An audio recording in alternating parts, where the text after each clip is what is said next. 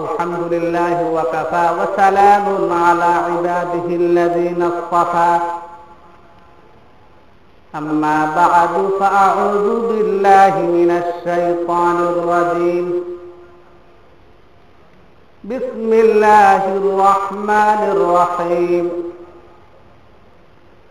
আল্লাহু ওয়ালিউল্লাযীনা আমানু ইখরিজুহুম মিনাজ যুলুমাতি ইলান নূর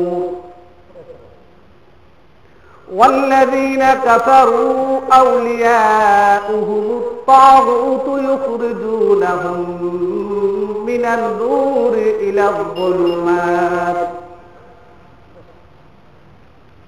فقل المحبة سهل رسول اللهم صل على محمد وعلى آل محمد كما صليت على إبراهيم وعلى آل إبراهيم إنك حميد مجيد اللهم بارك على محمد وعلى آل محمد كما باركت على إبراهيم وعلى آل إبراهيم إنك حميد مجيد দুই দিন ব্যাপী ইসলামী মহাসম্মেলনের মাননীয় সভাপতি সুপরিচিত আলেম খাদিমুল হুজ্জাজ হযরত মাওলানা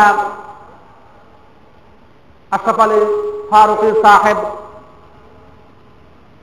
সুবক্তা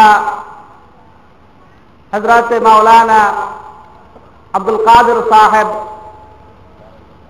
মঞ্চে উপবিষ্ট দিগর ওলামায়ে কেরাম, দিনদার ফরজগার দ্বীনের মোহাব্বত কারী মুরব্বিয়ানে কেরাম, যুবক ভাইয়েরা, আসসালামু আলাইকুম ওয়া রাহমাতুল্লাহি ওয়া বারাকাতুহু। খুব অল্প সময়ের মধ্যে একটি বিষয় নিয়ে কোরআনের দৃষ্টিতে আলোচনা করতে চাই, যদি আল্লাহ তাআলা তৌফিক ইনায়াত করেন। বিষয়টি হলো এই সংঘাতময় পৃথিবীর এর জন্য দায়ী কে? পৃথিবীতে অরাজকতা চলতেছে, খুন খারাপি চলতেছে, সন্ত্রাস চলতেছে, অবৈধভাবে দেশ দখল চলতেছে, গদি দখল চলতেছে, শিক্ষা, সংস্কৃতি, তাহজিব, তামাদ্দুনগুলো অবৈধভাবে গ্রাস করতেছে। এর জন্য মূলত কে দায়ী? দলিল ভিত্তিক, প্রমাণ ভিত্তিক এই বিষয়টি অল্প সময়ের মধ্যে আমরা বুঝার চেষ্টা করব। ওমা তাওফীকি ইল্লা বিল্লাহ। আল্লাহ তাআলা মানুষের সৃষ্টিকর্তা, অত্যন্ত মুহাব্বত করে, আদর করে মানুষকে রব্বুল ইজ্জত ওয়াল জালাল সৃষ্টি করেছেন। এদের সুখ শান্তি, আরাম আয়েশ সব সময় আল্লাহ তাআলা কামনা করেন। এজন্য হযরতে আদম আলাইহিস সালাম এবং হযরতে হাওয়া আলাইহা সালাতু ওয়াস সালামকে যখন আল্লাহ তাআলা সৃষ্টি করেন, এদের দুইজনকে সারা জগতের সবচেয়ে সুখের জায়গা জান্নাতের মধ্যে থাকার ব্যবস্থা আল্লাহ করে দিয়েছেন। قلنا يا آدم اسكن أنت وزوجك الجنة আমি বললাম আদম এবং তার স্ত্রীকে তোমরা উভয় জান্নাতের মধ্যে বসবাস করো। وكلا منها رغدا حيث شئتما এই জান্নাতের নাজ ও নিয়ামতগুলো তোমরা যেমন ভাবে চায় খুশি মনে তোমরা ভোগ করো। তাহলে মানুষের শুরু এবং মানুষের থাকার জন্য আবাসস্থল এবং খাবার জন্য পৃথিবীর সারা এবং আখিরাতের সারা যে খাবারগুলো সেখানে আল্লাহ তাআলা মানুষকে থাকার জন্য সূচনা করলেন। এই জান্নাত থেকে মানুষকে বের করে দিল শয়তান। কোরআনের মধ্যে এসেছে ফাওয়াসওয়াসা লাহুমা শাইতান, শয়তান কুমন্ত্রণা দিল, তার প্ররোচনায় এই জান্নাত থেকে আমাদের আদি পিতা আদম আলাইহিস সালাতু ওয়াস সালাম এবং আদি মাতা হযরতে হাওয়া আলাইহা সালাতু ওয়াস সালাম উভয় বের হতে বাধ্য হলেন। তাহলে মানুষের আল্লাহর সৃষ্টি অনুযায়ী চাহিদা ছিল মানুষ জান্নাতে বসবাস করবে, সুখে শান্তিতে বসবাস করবে। এ থেকে মানুষকে কুমন্ত্রণা দিয়ে পৃথিবী নামক অশান্তির জায়গার ভিতরে পাঠিয়ে দেওয়ার পিছনে একমাত্র কারণ হলো শয়তান। এরপরে হযরত আদম তার অপরাধ বুঝতে পারলেন, এই অপরাধটা উপলব্ধি করে তিনি খুব কান্নাকাটি করলেন আল্লাহর কাছে। আল্লাহ তাআলা হযরত আদমের দোয়াখানা কবুল করলেন। কোরআনের মধ্যে হযরত আদমের এই বিষয়টি এভাবে এসেছে ফাতালাক্কা আদামু মির রাব্বিহি কালিমাতিন ফাতাবা আলাইহি ইন্নাহু হুয়াত তাওয়াবুর রাহিম। হযরত আদম কান্নাকাটি করলেন, দোয়া করলেন, আল্লাহ আপনি নিজে হাতে আমাকে সৃষ্টি করলেন, আপনি আমার ভিতরে রূহ দান করলেন, আপনিই তো সব কুদরতের মালিক, আপনি আমাকে ক্ষমা করে দেন। আল্লাহ তাআলা দোয়াখানা কবুল করলেন। দোয়াটা কি সকলেই সে দোয়া জানেন, ক্বালা রাব্বানা ওয়ালান্না আনফুসানা ওয়া ইল্লাম তাগফির লানা ওয়া তারহামনা লানাকুনান্না মিনাল খাসিরিন। আল্লাহ পাক দোয়া কবুল করলেন। জান্নাতের ভিতরে যদি একজন লোক অপরাধ করে আর যদি নাকি সেই অপরাধের জন্য মাফ করে দেওয়া হয় তাহলে আগের সেই অপরাধ কি আর থাকে? থাকে না, আগের সেই অপরাধ বাদ হয়ে গেল। এই জন্য আল্লাহ তাআলা পৃথিবীতে পাঠানোর পরেও এখানে তাদেরকে আবার জান্নাতের খাবার চালু করে দিলেন। সুবহানাল্লাহ ওয়া বিহামদিহি। ওয়া আনজালনা আলাইকুমুল মান্না ওয়াস সালওয়া কুলু মিন তাইয়িবাতি মা রাযাকনাকুম। আল্লাহ বললেন আমি পৃথিবীতে মান্না এবং সালওয়াকে চালু করে দিলাম, অর্থাৎ জান্নাতের খাবারটা অনায়াসে, কোনো পরিশ্রম নাই, বিনা পরিশ্রমে আল্লাহ তাআলা পৃথিবীতে আবার জান্নাতের খাবার মানুষের জন্য চালু করে দিলেন। সুবহানাল্লাহ। এই সমস্যাটা হলো কোথায়?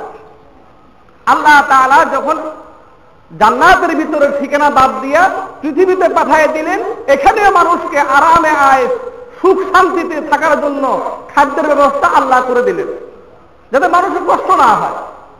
কিন্তু সমস্যা সৃষ্টি করলো ইহুদি সম্প্রদায়। এই কথাটা বুঝেন যে পৃথিবীতে খাদ্য সংকটের পিছনে আমাদের মূল যে চাহিদা খাবার, এটা আমরা বিনা পরিশ্রমে জান্নাতের খাবার পৃথিবীতে খেতে পারতাম, এই খাবারটাকে ধ্বংস করার জন্য এর পিছনে উঠে পড়ে লেগে না বুঝে ইহুদি সম্প্রদায় এই জান্নাতের খাবারটাকে নষ্ট করে দিল। কোরআনের মধ্যে এটা এসেছে وَإِذْ قُلْتُمْ يَا مُوسَى لَن نَّصْبِرَ عَلَى طَعَامٍ وَاحِدٍ فَادْعُ لَنَا رَبَّكَ فادع لنا ربك يخرج لنا مما تنبت الأرض من بقلها وقثائها وفومها وعدسها وبصلها قال تستبدلون الذي هو أدنى بالذي هو خير حضرت موسى বললেন তোমরা কি আশ্চর্য ধরনের মানুষ আল্লাহ পাক পৃথিবীতে বসাইয়া আরামে আরামে তোমাদেরকে জান্নাতের খাবারগুলো দিচ্ছেন আর তোমরা বলতেছ যে আমরা এই খাবার বাদ দিয়া আর তুমি তোমার আল্লাহর কাছে দোয়া করো আমাদেরকে পেঁয়াজ রসুন এবং জমিন থেকে উৎপাদিত হয় এমন খাবারের জন্য তুমি আল্লাহর কাছে দরখাস্ত করো। আল্লাহ তাআলা বললেন এগুলি এত অবুঝ এবং অবুঝ মানুষ তারা হযরত মূসাকে অনেক কষ্ট দিয়েছে, এত খারাপ মানুষ এরা যে এরা ভালোটার পরিবর্তে খারাপটা নিতে চায়। তাহলে আমাদের ঠিকানা ছিল জান্নাতে, মানুষের ঠিকানা ছিল জান্নাতে, সেখান থেকে আমাদেরকে দূরে সরায় দিল শয়তান। আল্লাহ তাআলা মাফ করলেন, মাফ করে আবার পৃথিবীতে আমাদেরকে উত্তম খাবারের ব্যবস্থা করলেন, এই শান্তিকে ধ্বংস করলেন ইহুদি গোষ্ঠী। তিন নম্বরে আসেন, নবী রাসূল হলেন পৃথিবীতে সবচেয়ে পূত পবিত্র জাতি।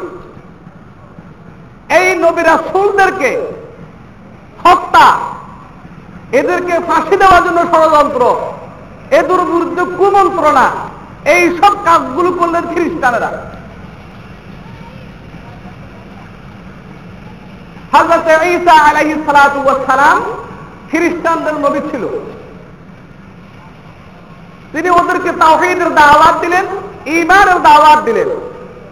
এই লোকগুলো সম্পূর্ণভাবে হযরত ঈসা আলাইহিস সালাতু ওয়াস সালামের বিরুদ্ধাচরণ করে একটা সুড়ঙ্গ পথে তাকে কৌশলে প্রবেশ করাইয়া পিছন দিয়া ঢুকার ব্যবস্থা করলেন আর সামনে দিয়ে মুখটা বন্ধ করে দিলেন।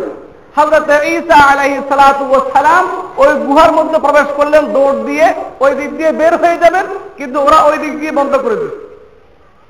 হযরত ঈসা আলাইহিস সালাতু ওয়াস সালাম সুড়ঙ্গ পথ দিয়ে পার হবেন, দেখতেছে ওই দিক দিয়ে মুখ বন্ধ, পিছন দিয়ে শত্রু, এখন যাবে কোথায়? তিনি গুহার মাঝখানে। এই সুযোগে তার উম্মতেরা অর্থাৎ খ্রিস্টানেরা হযরত ঈসা আলাইহিস সালাতু ওয়াস সালামকে মারার জন্য অথবা ফাঁসি দেওয়ার জন্য ষড়যন্ত্র করলো। আল্লাহ তাআলা সেখান থেকে হযরত ঈসা আলাইহিস সালাতু ওয়াস সালামকে রক্ষা করে আসমানে তুলে নিয়ে গেলেন। সুবহানাল্লাহি ওয়া বিহামদিহি। কোরআন বলতেছেন ওয়ামা কাতালুহু ওয়ামা সালাবুহু ওয়ালাকিন শুববিহা লাহুম। তাহলে হত্যার জন্য ষড়যন্ত্র করা আল্লাহ পাকের প্রিয় পবিত্র নবী রাসূলদেরকে কষ্ট দেওয়া, এই কাজগুলোর পিছনে মূলত হাত আছে খ্রিস্টানদের, এবং ইহুদিদের তো এরকম হাত ছিল। তাহলে আমাদের খাবার দাবার সুখ শান্তির যে পৃথিবী, এই দিকটা নষ্ট করলে ইহুদিরা। নবী রাসূলদেরকে কষ্ট দেওয়া, ওদের বিরুদ্ধে ষড়যন্ত্র করা, ওদেরকে পৃথিবী থেকে উৎখাত করা, এর জন্য ষড়যন্ত্র করলো ইহুদি এবং নাসারা। বাকি রইল আমাদের ধর্ম। পৃথিবীতে আল্লাহ তাআলা অনেকগুলো ধর্ম প্রেরণ করলেন, সবগুলোর মূলের কথা হলো লা ইলাহা ইল্লাল্লাহ মুহাম্মাদুর রাসূলুল্লাহ, যে আল্লাহ ছাড়া কোন মাবুদ নাই এবং যেই যুগে যেই রাসূল এসেছেন তিনি হচ্ছেন আল্লাহ পাকের প্রেরিত রাসূল। কিন্তু দেখা যায় এই পৃথিবীতে যত রকমের ধর্ম আসছে, এই ধর্মগুলোকে ধ্বংস করার জন্য, এই ধর্মগুলোকে পৃথিবী থেকে নষ্ট করে দেওয়ার জন্য, ধর্মের কিতাবে যেই বাণীগুলো আছে এগুলাকে মুছে দেওয়ার জন্য, টাকার বিনিময় আইনকে পরিবর্তন করার জন্য এই চক্রান্তগুলো এই ইহুদি এবং খ্রিস্টানরা করেছে।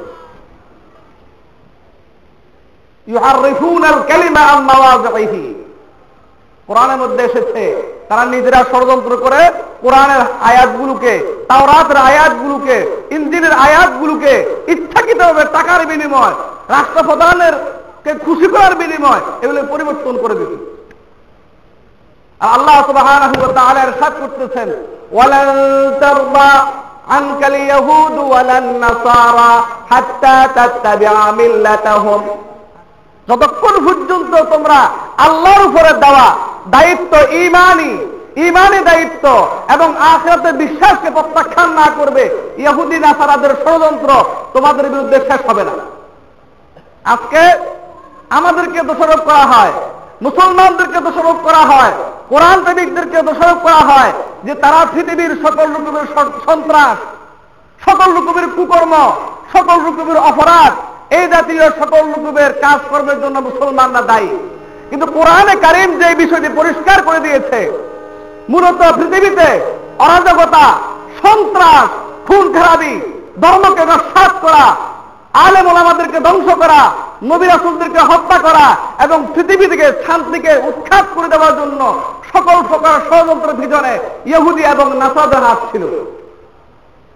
এই জিনিসটা যখন আমাদের উপর চাপিয়ে দেওয়া হয়, মুসলমানদের উপর চাপিয়ে দেওয়া হয়, তখন মুসলমানরা এর প্রতিবাদ করে যে তোমরা খাদ্য নষ্ট করলে তোমরা, নবী রাসূলদেরকে হত্যা করলে তোমরা, ষড়যন্ত্র করলে তোমরা, তাওরাত, জবুর, ইনজিল এই সমস্ত কিতাবগুলোর বিধানকে ধ্বংস করার জন্য চক্রান্ত করলে তোমরা, আর এখন থেকে তোমরা সবাই উম্মত মুহাম্মাদের উপরে এই দোষকে চাপাই দিচ্ছ। মুসলমানরা এর প্রতিবাদ শুরু করলো।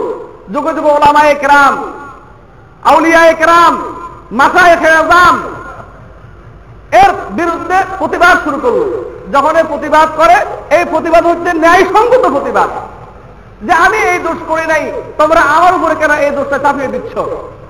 কিন্তু তারা যখন এর প্রতিবাদ মুসলমানরা করে, কোরআন প্রেমিকরা যখন এই প্রতিবাদ করে, হাদিস প্রেমিকরা যখন এই প্রতিবাদ করে, নবী করিম সাল্লাল্লাহু আলাইহি ওয়াসাল্লামকে গালি দিলে যখন এর প্রতিবাদ করে, কোরআনকে গালি দিলে যখন এর প্রতিবাদ করে, হাদিসকে গালি দিলে যখন এর প্রতিবাদ করে, তখন তাকে বলা হয় সন্ত্রাসী, সুরের বড় গলা। এজন্য আমাদের এই বিষয়টি আজকের এই মহাসম্মেলন থেকে জানিয়ে নেওয়া উচিত।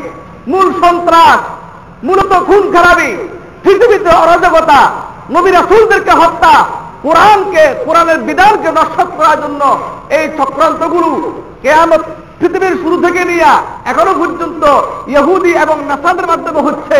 অতএব আজকের এই সম্মেলন থেকে আমরা এই দাবি করি যে আমাদেরকে সন্ত্রাস কি জিনিস, ইমানের চাহিদা কি জিনিস, ইমানের দাবি কি জিনিস, আল্লাহ এবং আল্লাহ রাসূলের দাবি কি জিনিস, যদি আমরা এটা উপলব্ধি করতে পারি, তাহলে আল্লামা আবু তাহের সিদ্দিকী রাহমাতুল্লাহি আলাইহির স্মরণে যে তাফসীর মাহফিলটা হচ্ছে, যে সম্মেলনটা হচ্ছে, তাহলে এটা সার্থক হবে। কারণ আমি লক্ষ্য করলাম এই আল্লামা আবু তাহের সিদ্দিকী রাহমাতুল্লাহি আলাইহি তিনি একজন মানুষ, বিরাট বক্তা ছিলেন, বিরাট আলেম ছিলেন এবং মানুষকে দ্বীনের দিকে দাওয়াত দিয়েছেন, নামাজের দিকে দাওয়াত দিয়েছেন, আবাদত বন্দেগীর দিকে দাওয়াত দিয়েছেন। এবং তিনি আরেকটা বিশেষ কাজ যেটা আজকে উলামায়ে কেরামের মধ্যে পাওয়া যাচ্ছে না, সেটা হলো তিনি জনগণের প্রতিনিধি নির্বাচিত হয়েছেন। আপনারা উলামায়ে কেরাম তারা আমরা মনে করি আমাদের জন্য মসজিদটা যথেষ্ট, আমাদের জন্য মুক্ত যথেষ্ট, আমাদের জন্য তাবিজ দেওয়া, যার ভোগ করা, এটা যথেষ্ট। কিন্তু আল্লামা আবু তাহের সিদ্দিকী রাহমাতুল্লাহি আলাইহি এই একটা প্রমাণ এই যুগে রেখে গেলেন যে শুধু ওয়াজ ও নসিহত, শুধু মসজিদ মাদ্রাসার মধ্যে যদি একজন আলেম শ্রেণীর মধ্যে থাকে, তাহলে নায়েবে রাসূল হিসেবে তার হকটা আদায় হয় না। তিনি এজন্য সকল প্রতিকূল পরিবেশে তিনি জনগণের প্রতিনিধি নির্বাচিত হয়ে সেবামূলক কর্মকাণ্ডে তিনি তাকে অংশগ্রহণ করেছেন। আল্লাহ তাআলা সার্বিকভাবে এই প্রতিভাবান ব্যক্তিকে আজকে দুনিয়া থেকে নিয়ে গিয়েছেন। আল্লাহ তাআলা তার কবরকে জান্নাতুল ফিরদাউস নসিব করুক, তার কবরের ভিতরে জান্নাতুল ফিরদাউসের হাওয়া চালু করে দেখ। সকলে বলে আল্লাহুম্মা আমিন। আমি যে কথাটা বলতে চাচ্ছি সংক্ষেপে তা হলো, আজকে যখন আপনি নামাজের কথা বলবেন, আজকে যখন আপনি কোরআনের কথা বলবেন, আজকে যখন আপনি হাদিসের কথা বলবেন, আজকে যখন নবী মুহাম্মদুর রাসূলুল্লাহ সাল্লাল্লাহু আলাইহি ওয়াসাল্লামের নাম নেবেন, আজকে যখন শাহজালাল ইয়ামানী রাহমাতুল্লাহ আলাইহির নাম নেবেন, আজকে যখন তিতুবীরের নাম নেবেন, আজকে যখন হাজী শরীয়তুল্লাহর নাম নেবেন, আজকে যখন শাহ মাহদুব রাহমাতুল্লাহর নাম নেবেন, শাহ সুলতান রাহমাতুল্লাহর নাম নেবেন, বাইজিদ বুস্তামী রাহমাতুল্লাহর নাম নেবেন, শাহ ওলিউল্লাহ মুহাদ্দিস দেওবন্দি রাহমাতুল্লাহর নাম নেবেন, তখন আপনাকে বলবে না সন্ত্রাসী লোক। অতএব বুঝতে হবে এই সমস্ত ধারা, এই সমস্ত তরিকাগুলো হলো সালফে সালেহীনদের তরিকা, সত্যবাদীদের তরিকা, জান্নাতমুখী মানুষের তরিকা। যারা এর বিরুদ্ধাচরণ করবে এরা হলো তাগুতের তরিকা, তাগুত পন্থী মানুষের তরিকা। আল্লাহ তাআলা আজকের এই ইসলামী মহাসম্মেলন থেকে আমাদেরকে এই সবকটুকু অর্জন করার জন্য তৌফিক দান করেন। ওয়া আখিরু দাওয়ানা আনিল হামদুলিল্লাহি রাব্বিল আলামিন ওয়া আসসালামু আলাইকুম ওয়া রাহমাতুল্লাহি ওয়া বারাকাতুহু। আলহামদুলিল্লাহ আজকে সুন্দর সত্যিকারই আমাদের হক এবং ন্যায় কথাগুলো যা আমাদের দায়িত্ব এবং শত্রুর প্রতিল সেই কথাগুলো সম্পর্কে ধরে তুললেন। সত্যিকারই ভালো লাগতেছিল কোরআন এবং হাদিস ভিত্তিক যে কথাগুলো এগুলো আমাদের গ্রহণ করা উচিত, আমাদের আমল করা দরকার। তো আমি নিজেদেরকে আরো আসলে মূল্যবান